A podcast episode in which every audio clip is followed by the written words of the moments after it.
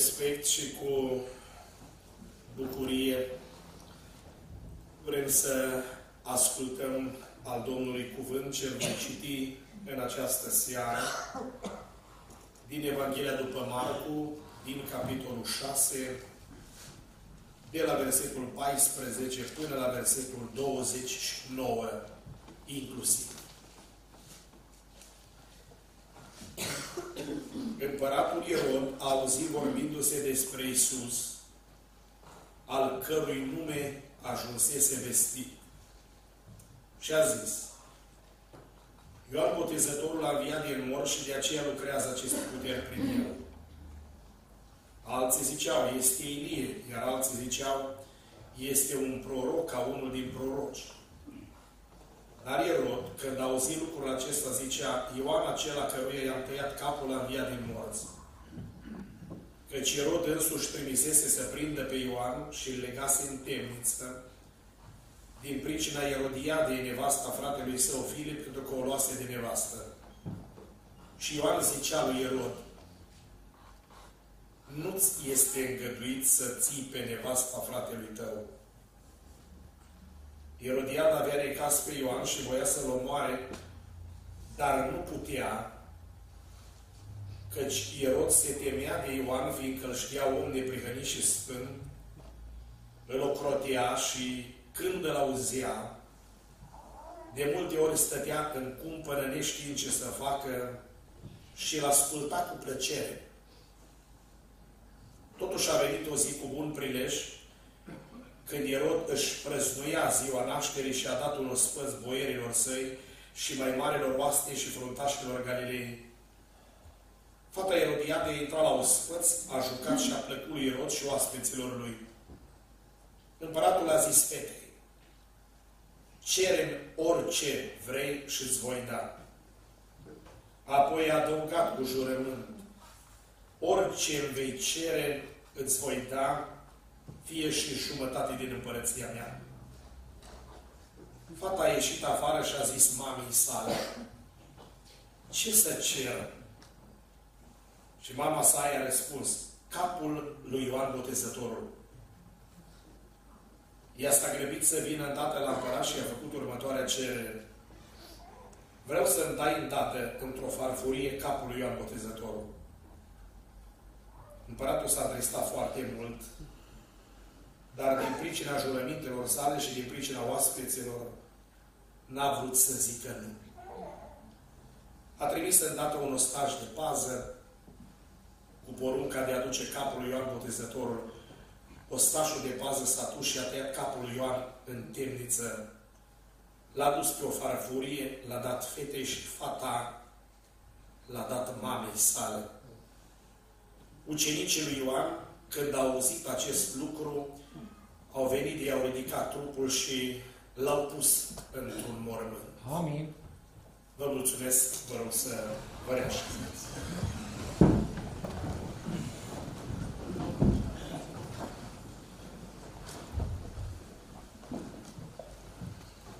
Frați și surori, stimați prieteni, vă îndemn în această seară pe toți cei prezenți aici, veniți mai de aproape sau mai de departe, să ne unim și împreună să slăvim pe Dumnezeu Tatăl din Cer, pe Domnul Isus Hristos, Mântuitorul nostru, și împreună să onorăm pe Duhul Sfânt. Amin. Amin. M-am uitat la dumneavoastră și am realizat că sunteți obosiți după o săptămână de evangelizare.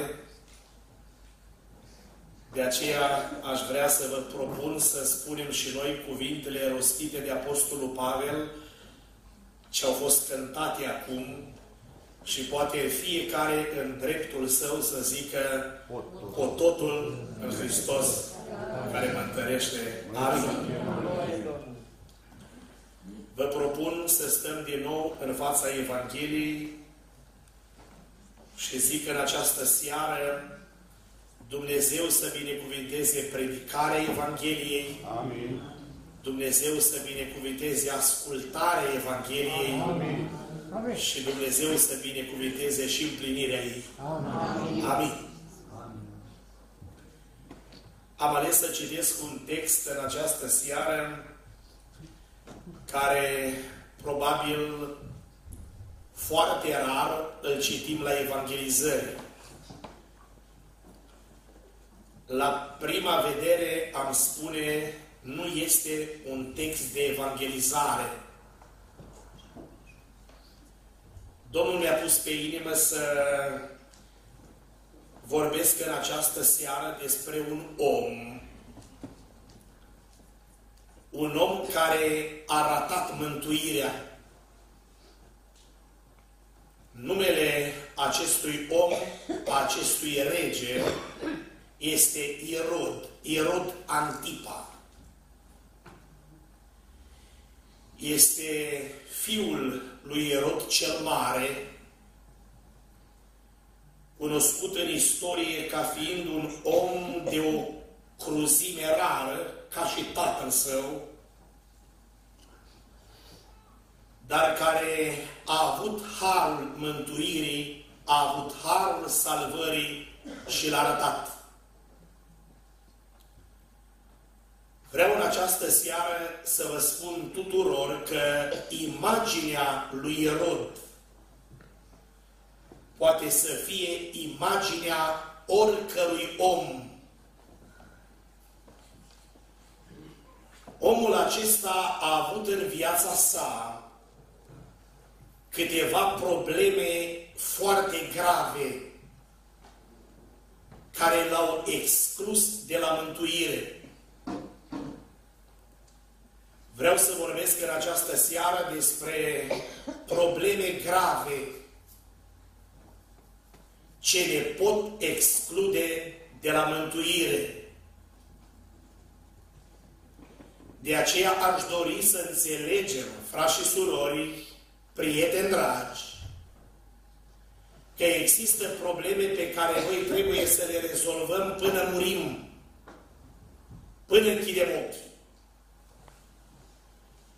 Dacă nu rezolvăm aceste probleme grave până când solul morții ne vizitează casa, putem să fim excluși de la mântuire și putem pierde eternitatea cu Dumnezeu. Dumnezeu să se îndure de fiecare dintre noi. Amin. Amin. Voi aminti în această seară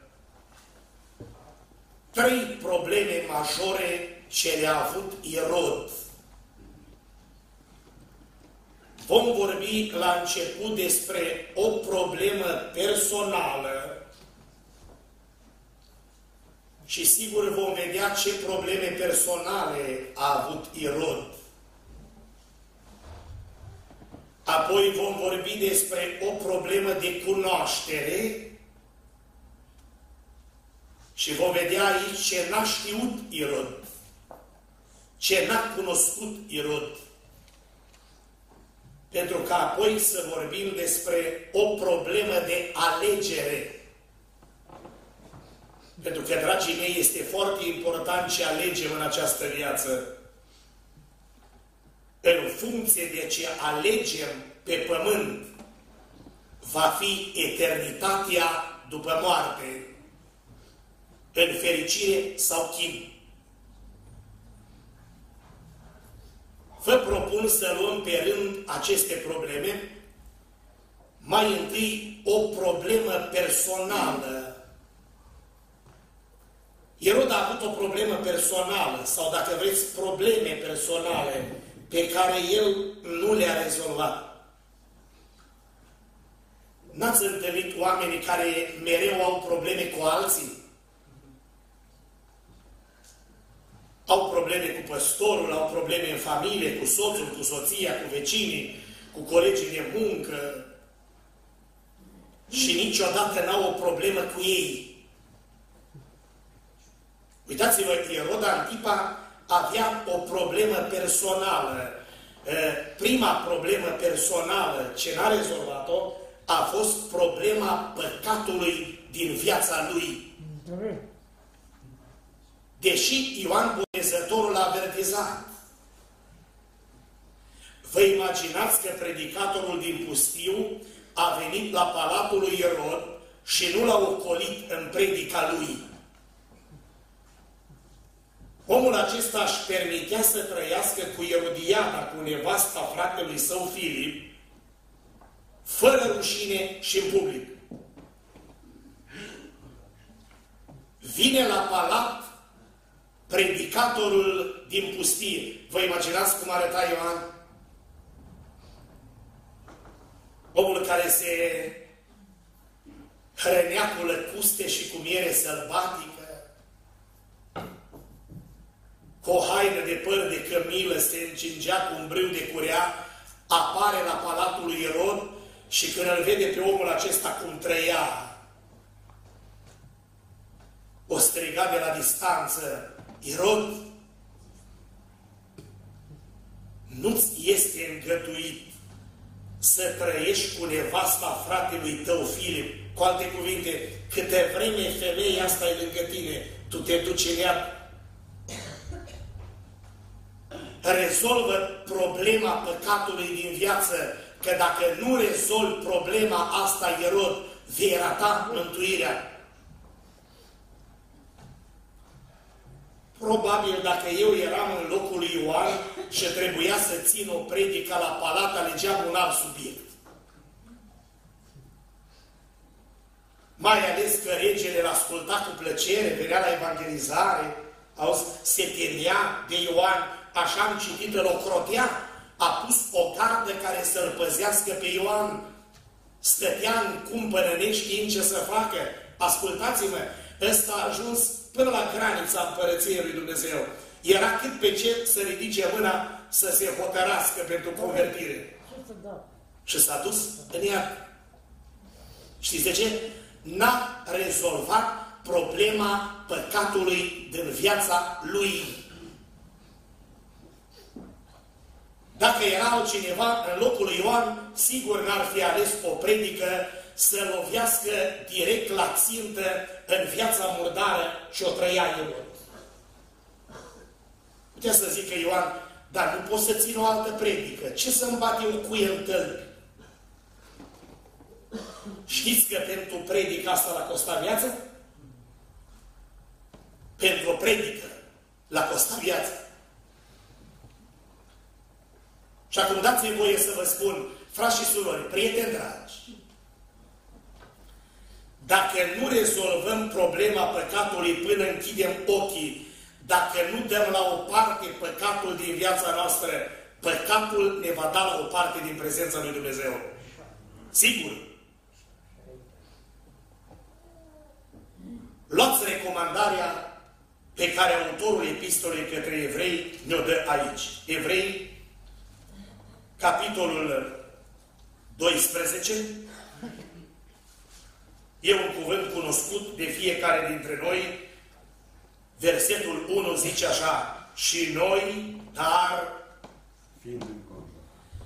fiindcă suntem înconjurați cu un nor așa de mare de martori care ne asistă, să dăm la o parte, auziți? Să dăm la o parte orice piedică sunt piedici care stau în calea mântuirii oamenilor. Și păcatul care ne înfășoară așa de leștne, ca șarpele care te strânge și apoi ți-a inoculat o travă și te-a nenorocit.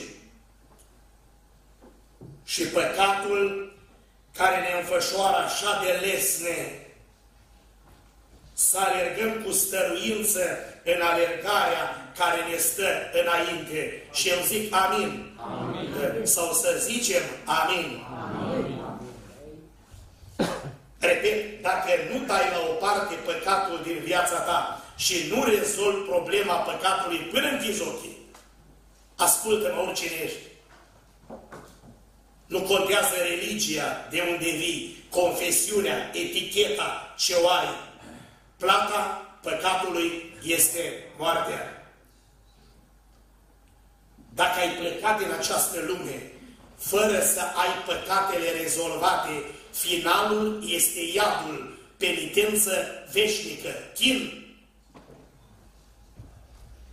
Ierod nu și-a rezolvat problema păcatului până a închis ochii. A murit în fără de lege, în rușine și în răzvrătire față de Dumnezeu. O să întrebe cineva în seara asta, dar problema păcatului meu oare poate fi rezolvată? Câte vreme ești în viață și te mai poți ruga. Ascultă-mă bine. Câte vreme ești în viață și te mai poți povedi și te mai poți mărturisi. Eu nu cunosc frământările și viața pe care dumneata ai trăit-o până aici. Dar în seara asta, la Moisei, am o veste bună. Aici e prezent unul ce poate rezolva problema păcatelor. În urma pocăinței și în urma căinței, El ne poate acorda iertarea. Și acest nume despre care am cântat este Isus Hristos.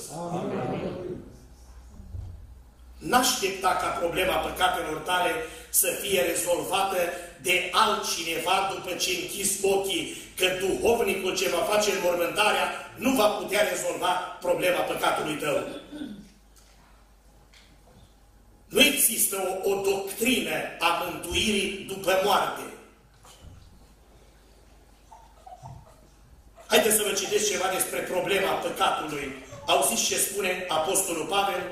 Citesc acum din 1 Timotei, capitolul 5, de la versetul 24. Atenție la ce scrie aici. Problema păcatului e o problemă personală. Păcatele unor oameni, atenție, sunt cunoscute. Că știe Domnul tot ce face în jos. Și merg înainte la judecată. Astea sunt cele mărturisite de care te-ai căit, de care te-ai pocăit. Te-ai oprit din a păcătui și ți-ai redresat viața prin credința în jertfa lui Hristos. Celelalte, a altora, vin pe urmă și pe acelea nu le mai rezolvă decât Dumnezeu când dă sentința la judecata finală. Și ce vreau să vă spun în seara asta? Nu ne-a adunat Domnul la evangelizare la Moisei să ne arate obrazul și să scrie judecată în dreptul nostru. Ne-a adunat aici să ne mai acorde har să ne mai acorde iertare. Amin. Să ne mai acorde mântuire. Amin. Să ne ajute Domnul să ne pocăim la vreme. Amin. Amin. Ierod a avut o problemă personală, ce l-a rezolvat-o până a murit. Problema păcatului din viața lui. Trăirea în imoralitate cu Irodiada. Și sigur am mai adăugat și altele la problemele personale. Uitați-vă, Ierod a fost foarte ușor de influențat la rău și greu de influențat la bine. V-ați gândit la asta? Ascultă predicele lui Ioan, că nu asculta numai o predică, o zis, de multe ori îl asculta cu plăcere. Și plăcea. Auziți? îl asculta cu plăcere, haideți să recitim versetul acesta că e sugestiv. Versetul 20, Ierod se temea de Ioan, fiindcă îl știa om neprihănit și sfânt. Auziți, îl ocrotea și când îl auzia de multe ori, n-a ascultat numai o predică, stătea în cumpănă neștiind ce să facă și îl asculta cu plăcere. Dar e greu de influența la bine. Nu s-o pocăi niciodată. Ei, când o venim vorba să fie influențat la rău și când o femeie destrămălată îi cere capul unui sfânt, îi taie capul lui Ioan pe loc. N-ați văzut oameni care în viața asta sunt așa de greu de înduplecat la bine? Și sunt așa de ușor de influențat la rău? Întreabă-te în seara asta, cine îți conduce viața? Când viața este condusă de Duhul Sfânt al lui Dumnezeu, viața aceea înseamnă viață de rugăciune, viață de cântare, înseamnă viață de sfințenie, înseamnă trăire pentru gloria lui Dumnezeu.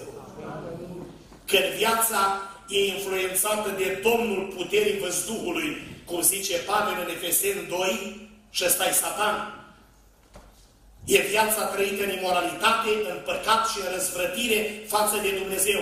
Greu de influențat la bine, ușor de influențat la rău. Dacă până în seara asta a fost, ai fost influențat mai mult la rău decât la bine, fie seara asta de evangelizare, o seară de pocăință, o seară de căință și o seară când să fim influențat spre bine, spre Dumnezeu. Doamne, îndură-te de noi. Amin. Când mă uit la păcatele personale a lui Ierod, mai văd ceva. Omul ăsta se crede stăpân. Dar știți că era rob. Când o vede pe fica Erodianei dansând, i-a plăcut lui și invitațiilor și au zis, auzi, și s-o legat cu jurământ. Cerem orice vrei, fată, și îți voi da. Și jumătate din împărăție. Și jumătate din împărăție. Se crede stăpân. Când fata a venit cu propunerea, a zis, vreau uh, ce vrei? Uh, vreau ce a zis mama. Se pare că fata a călcat pe urmele mamei. S-a dus fata imediat la mama să-i ceară sfat. Atenție, mame, ce sfaturi dați fetelor. Atenție, tați, ce sfaturi dați băieților. Copiii calcă pe urmele noastre. Atenție, dragi părinți, e mai tare ce suntem decât ce spunem. Cea mai puternică evangelizare ce o facem în familiile noastre este evangelizarea cu viața ce o trăim. Amin. Amin. Amin. Ce este cer, mamă? Dar ce ți-a promis? O zis să-mi dă și jumătate din împărăție. Lasă asta, o iau eu. Dar ce se cer? E, e un om care tulbură plăcerile vieții. E, numele lui e Ioan. Dar unde? E în temniță. Dar, dar Ierod îl scoate, că ține la el. Ce se cer, mamă? Spune că e capul lui Ioan. Ăsta vine la palat și îmi tulbură plăcerile vieții și Erod într-o zi mă abandonează.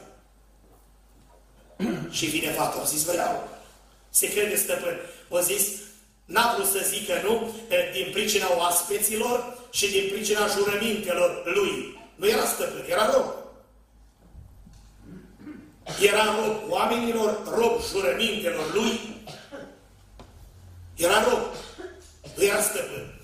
Probleme personale pe care Ierod nu le-a rezolvat până la moarte. Și nu doar atât. A doua problemă majoră pe care a avut-o Ierod, am numit-o o problemă de cunoaștere. Dacă prima problemă a lui Ierod a fost o problemă personală, păcatul sau, dacă vreți, răspira păcatele din viața lui, a doua problemă a lui Ierod a fost o problemă de cunoaștere.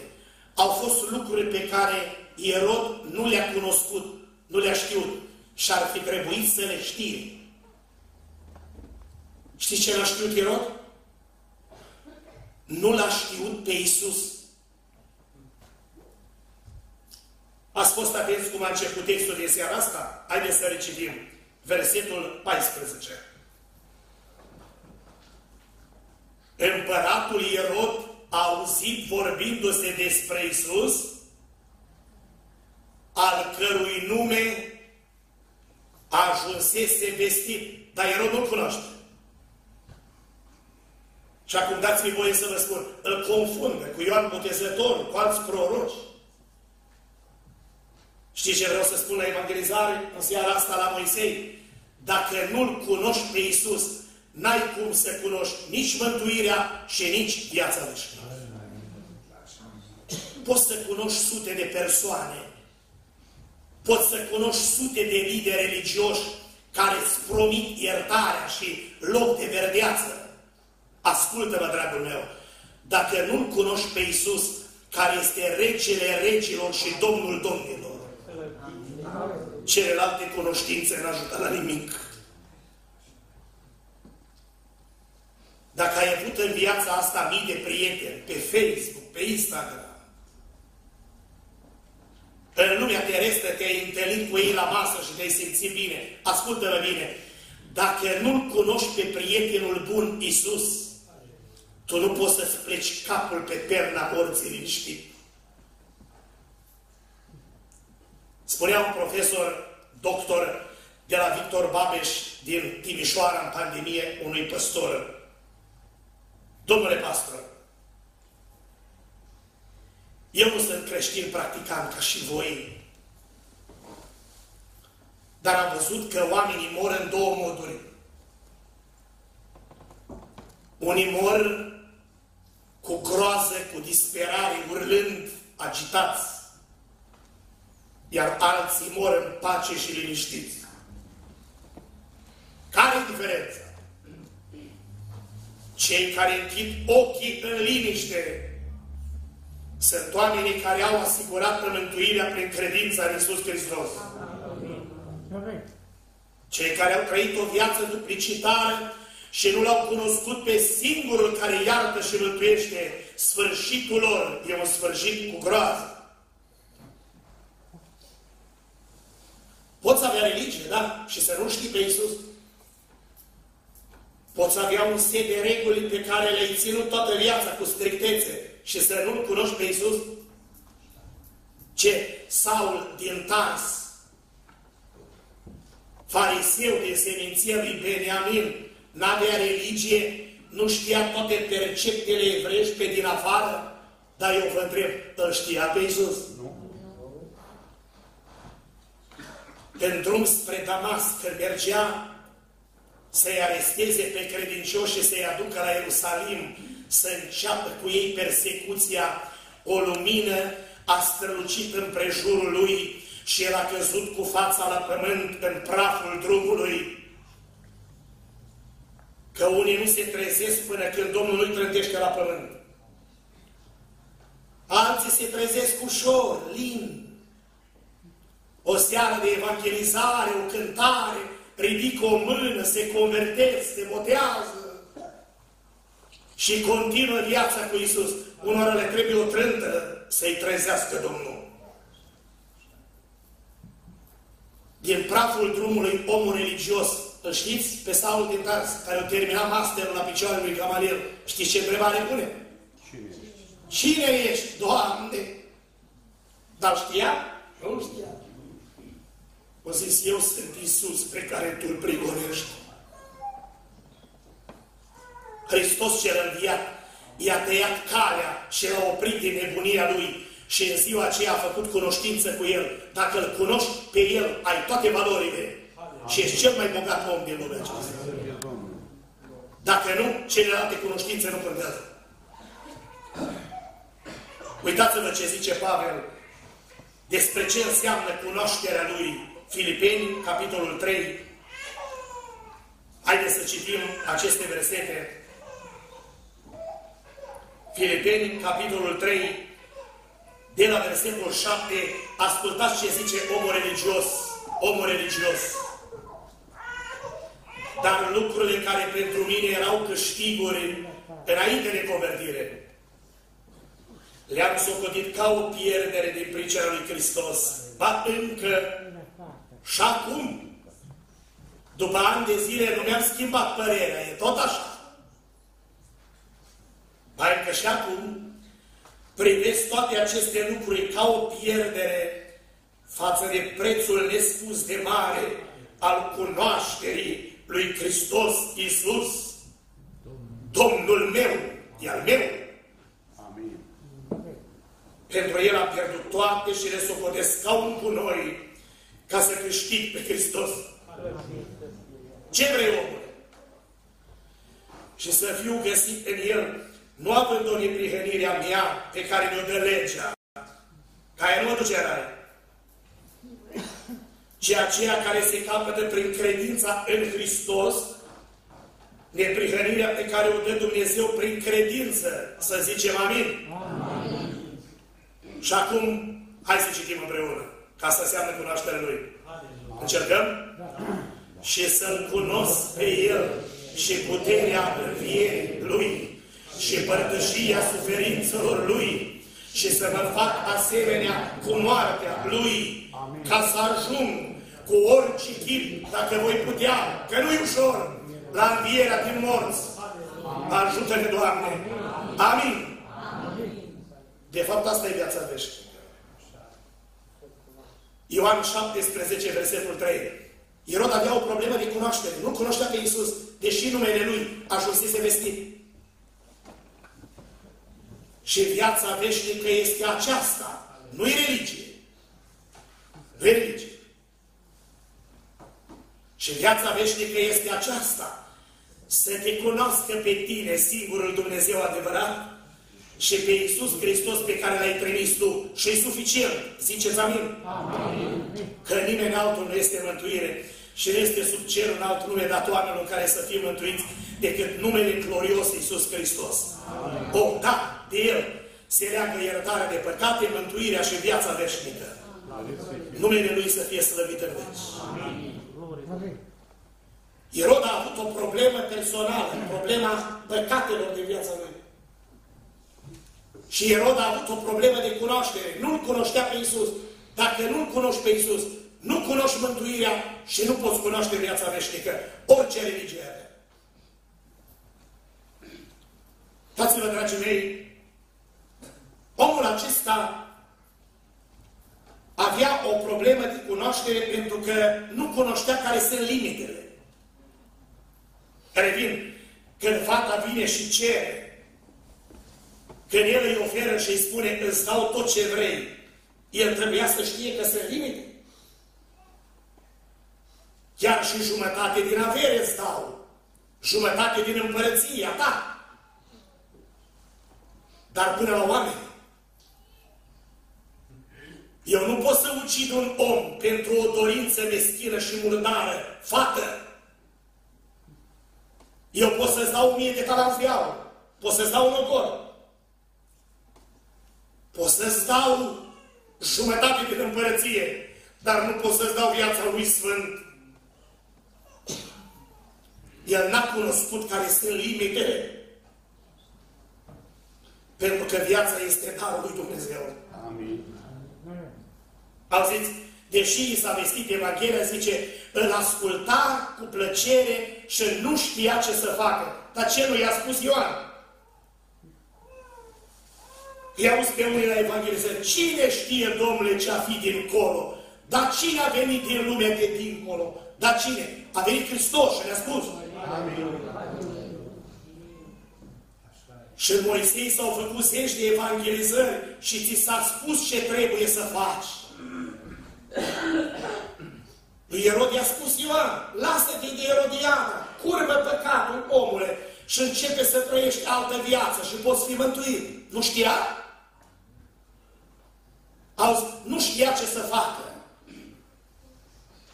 Odată Petru a ținut o predică la cinzecime, citiți în fapte 2, frumoasă predică, centrată pe persoana lui Isus. A predicat despre moartea lui, voi l-ați răstignit, a predicat despre îngroparea Lui, a predicat despre învierea Lui și a predicat despre înălțarea Lui la cer și bărbații din Israel au rămas străpunși în inimă și au zis, ce să facem, fraților? Li s-a spus? Știau? Dar noi care am venit la evangelizare știm? Ce trebuie să facem? Fapte, capitolul 2. Știm ce trebuie să facem? Câte evangelizări trebuie să mai fie în Moisei să faci și dumneata ce trebuie?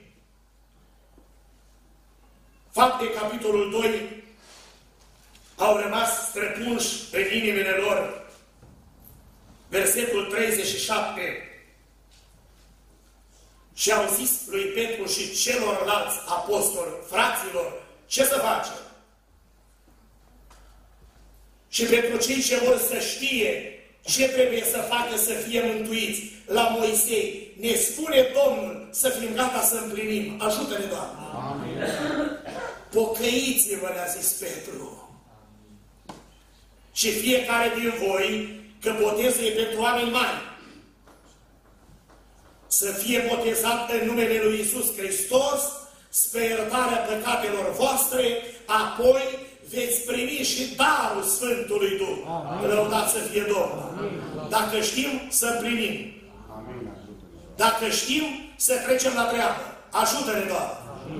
Dacă sunt persoane aici care au știut că trebuie să se pocăiască și n-au făcut-o, să fie la acest sfârșit de an o piatră de hotar când să spui și dumneata, din seara asta mă pocăiesc și eu că știu.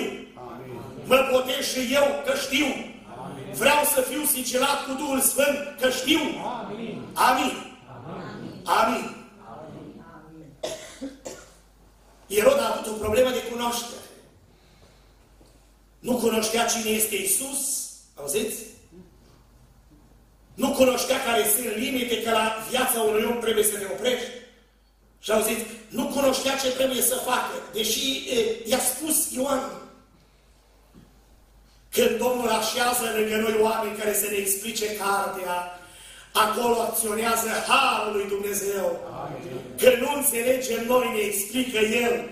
Că nici famenul din Etiopia nu înțelegea când citeam carte. Dar a venit Filip și l-a predicat pe Iisus și omul ăsta n-a mai stat pe gânduri. A intrat în apă, a fost botezat de Filip, a ieșit din apă și și-a văzut de drum plin de bucurie. Amin. Și eu zic, lăudat să fie Dumnezeu. Amin. Lăudat să fie Dumnezeu. El nu a mai avut o problemă. O problemă personală te poate face să ratezi mântuire.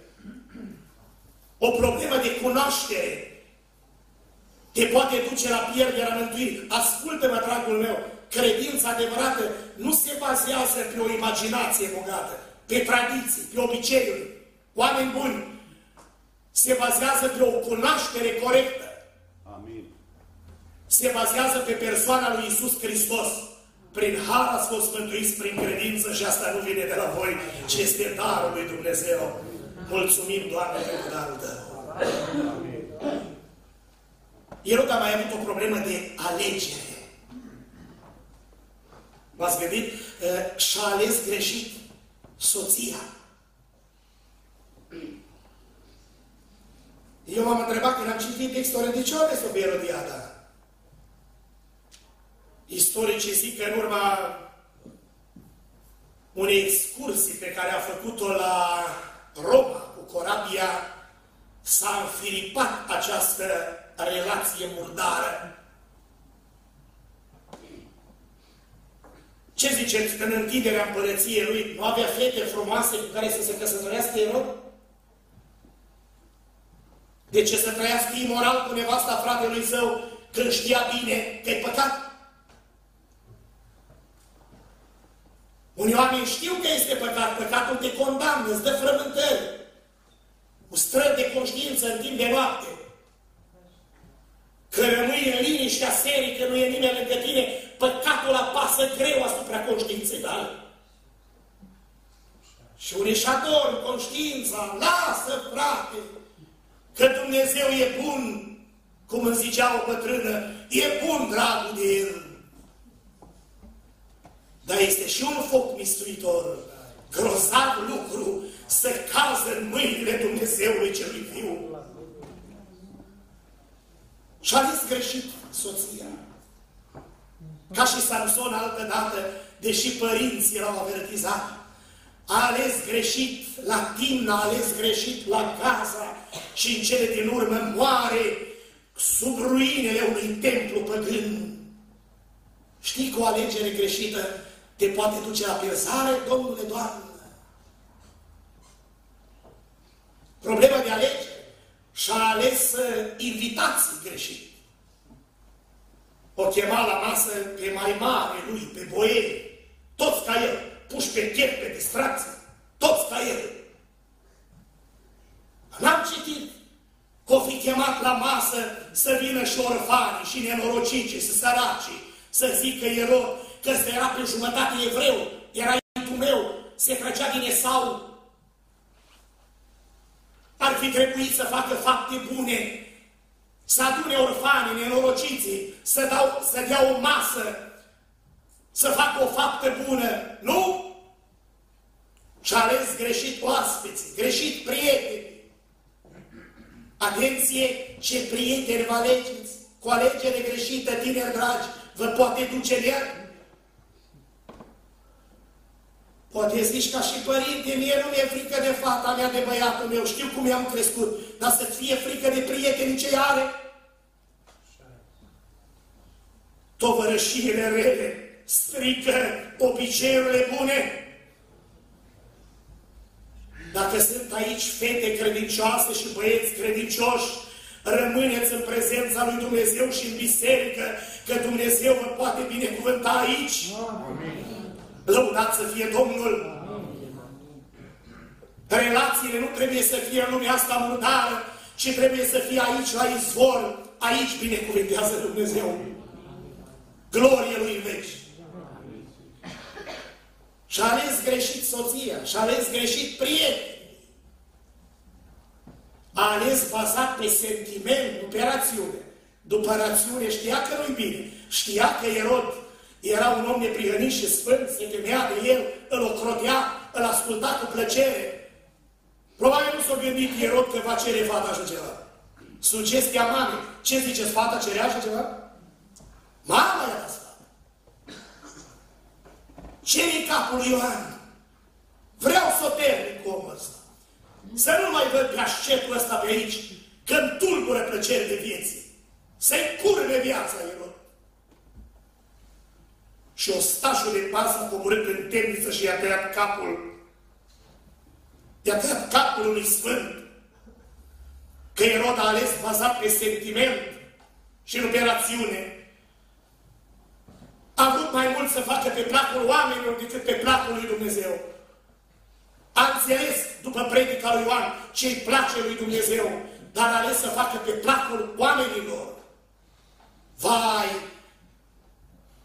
la câte evangelizări am auzit prieteni care au zis, da, e frumos, trebuie să fac și eu pasul, da? Mi-e rușine. Ce o să zică rudele? Ce o să zică prieteni? Ce o să zică colegii? Asta înseamnă că vrei să faci pe placul oamenilor. Ascultați Evanghelia pe care o citesc acum. Începuse prigoana pentru cei din Biserica Primară. Li s-a interzis lui Petru și Ioan să mai predice numele lui Isus Hristos. Ăsta era, ă, dacă vreți, ă, e imaginea mulțimii, plăcerea oamenilor. Au zis ce scrie aici. Fapte 4,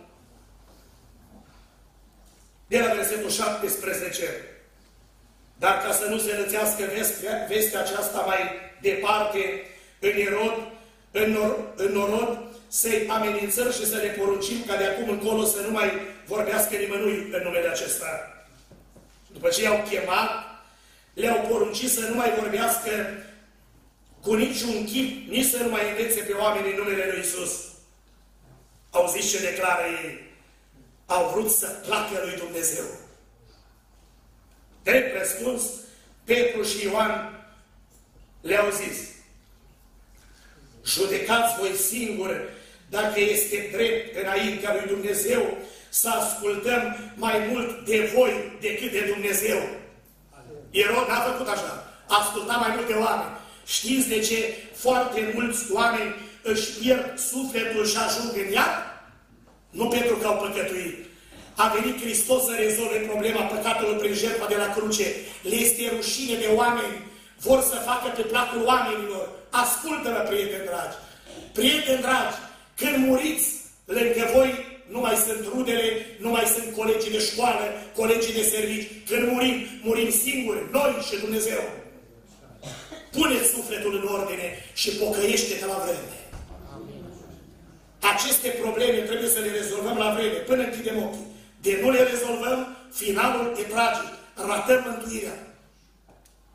O problemă personală, o problemă de cunoaștere și o problemă de alegere. Domnul să ne cerceteze prin Duhul Sfânt în seara aceasta. Amin. Știți care a fost șansa lui Irod? Iisus Hristos. Trebuia să înțeleagă Irod că Iisus Hristos e un nume mai presus de orice nume. Amin. Trebuia să înțeleagă ce a predicat Ioan la Iordan, că e mielul care ridică păcatul lumii. Amin. Amin. Trebuia să înțeleagă ce e scris în 1 Timotei 2 cu 5, că este un singur mijlocitor între Dumnezeu și oameni, omul Iisus Hristos, El pledează la Dumnezeu pentru noi. Amin. Amin. El este Cel care poate ierta păcatelor, păcatele oamenilor, cum a zis în Capernaum, pe pământ. Amin. Amin. Lăudat să fie numele Lui în veci. Dacă n-ai făcut cunoștință cu acest Isus, dacă nu-L cunoști pe acest Isus, dacă nu-L slujești pe acest Isus, tot efortul poate fi în zadar. Poate în seara asta. Aici, este o persoană care își pune o întrebare în mintea lui, oare pe mine mă poate ierta? Hai să vă spun o situație ce am experimentat în pandemie. Am fost invitat de pastorul Bisericii din Grâncești, fratele Anton Moroșan, să predic la înmormântarea unui criminal.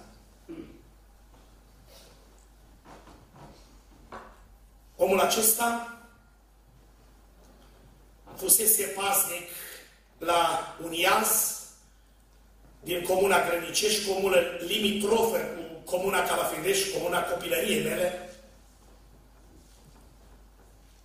L-am cunoscut pe bărbatul acesta, un om sadic, rău. Mai mergeam și noi copiii la pescuit și am mai fost fugăriți de el. Într-o noapte târzie, a lovit pe la spate pe un bărbat din comuna mea și l-a omorât pe loc. Ani au trecut, au fost ani de detenție, a revenit cu pedeapsa la locul de muncă și am primit o invitație să vin la mormântarea lui. L-am întrebat imediat, dar s-a pocăit? O zis, s-a pocăit spre apusul vieții. Vă spun ceva, când am ajuns la mormântare, primul lucru ce l-am făcut, m-am uitat în sicriu la mâinile lui. Și m-am gândit, oare cum a omorât omul ăsta cu sânge rece un om pentru că pescuia?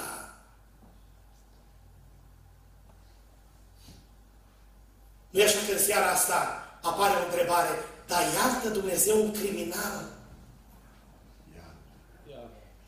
Poate ierta Dumnezeu păcate așa de grele când un om se căiește și se pocăiește? Am ajuns la mormântare. Știți ce spunea cinerele lui? Un frate credincios. Cred că Dumnezeu l-a iertat pe socrul meu. Hai să vă spun cum a început lucrarea de mântuire în casa aceasta. Spunea pastorul am vizitat familia fiind invitat de soția lui. Ea a fost prima care s-a hotărât. Când am ajuns la casa lui, am avut un, un cutremur așa. Știam cât de rău a fost omul ăsta. M-a întâmpinat pe prag și a zis, știu de ce ai venit. Fiecare cu sufletul lui. Soția mă așteaptă în casă. Și femeia plângea și a zis, vreau și eu să împlinesc ce-ai scris să nu merg în mormânt fără să împlinesc ce ai scris. Vreau să mă potez în numele Tatălui, al Fiului și al Sfântului Duh și să mărturisesc credința personală în Hristos. Amin. Amin. Spunea pastorul când am ieșit afară, criminalul era undeva lângă o anexă, afară ploua și plângea. M-am apropiat de el cu frică. Și l-am întrebat domnul Aurel, n-ai vrea să te pocăiești și dumneata? Soția vrea să se boteze. Știți ce a zis omul ăsta? O zis Anton. Trebuie să-ți spun ceva. Eu în viața asta n-am făcut niciun bine. Am făcut numai rău.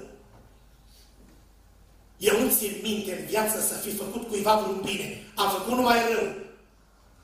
Eu am zis, n-am mai auzit așa ceva. Pe mine mă poate ierta Hristos. Am și o crimă. A fost lovit de o boală incurabilă, cancer, metastază, mistuit de această boală cruntă cu dureri profunde pe pat, spunea ginerile lui. M-a chemat într-o seară la el și a zis, noaptea trecută a venit aici în cameră la mine Hristos. Cum stăteam pe pat în dureri și priveam spre tavan, parcă totul s-a transformat în cer, a apărut o ființă albă, strălucitoare și se uita la mine pe pat. Am înțeles că a fost Isus. Ce ți-a zis? Știu că aștept să vin și după tine, mai așteaptă puțin și vin să te iau. Ceea ce el cred că l-a iertat Domnul și pe socrul meu. Nu știu care sunt problemele care sprământă conștiința. Poate ai păcate care te neliniștesc, nu le știe nimeni decât dumneata și Dumnezeu. Nu aștepta să vină moartea să te ia prin surprindere. Predica Pavel în Areopagul din Atena, fapte 17 cu 30. Dumnezeu nu ține seama de vremurile de neștiință, dar poruncește acum tuturor oamenilor de pretutindeni și celor din Moisei să se pocăiască, Amin. că vine o zi a judecății lui Dumnezeu. Amin. Și atunci e târziu să te pocăiești. În seara asta Domnul a venit la noi cu harul. A venit Domnul la noi cu iertarea. Primește mesajul salvator și rezolvă problema păcatelor până vine moartea. Să vă ajute Dumnezeu, să ne ajute Dumnezeu. Așa cum spunea poetul prin versuri, când glasul lui te cheamă azi.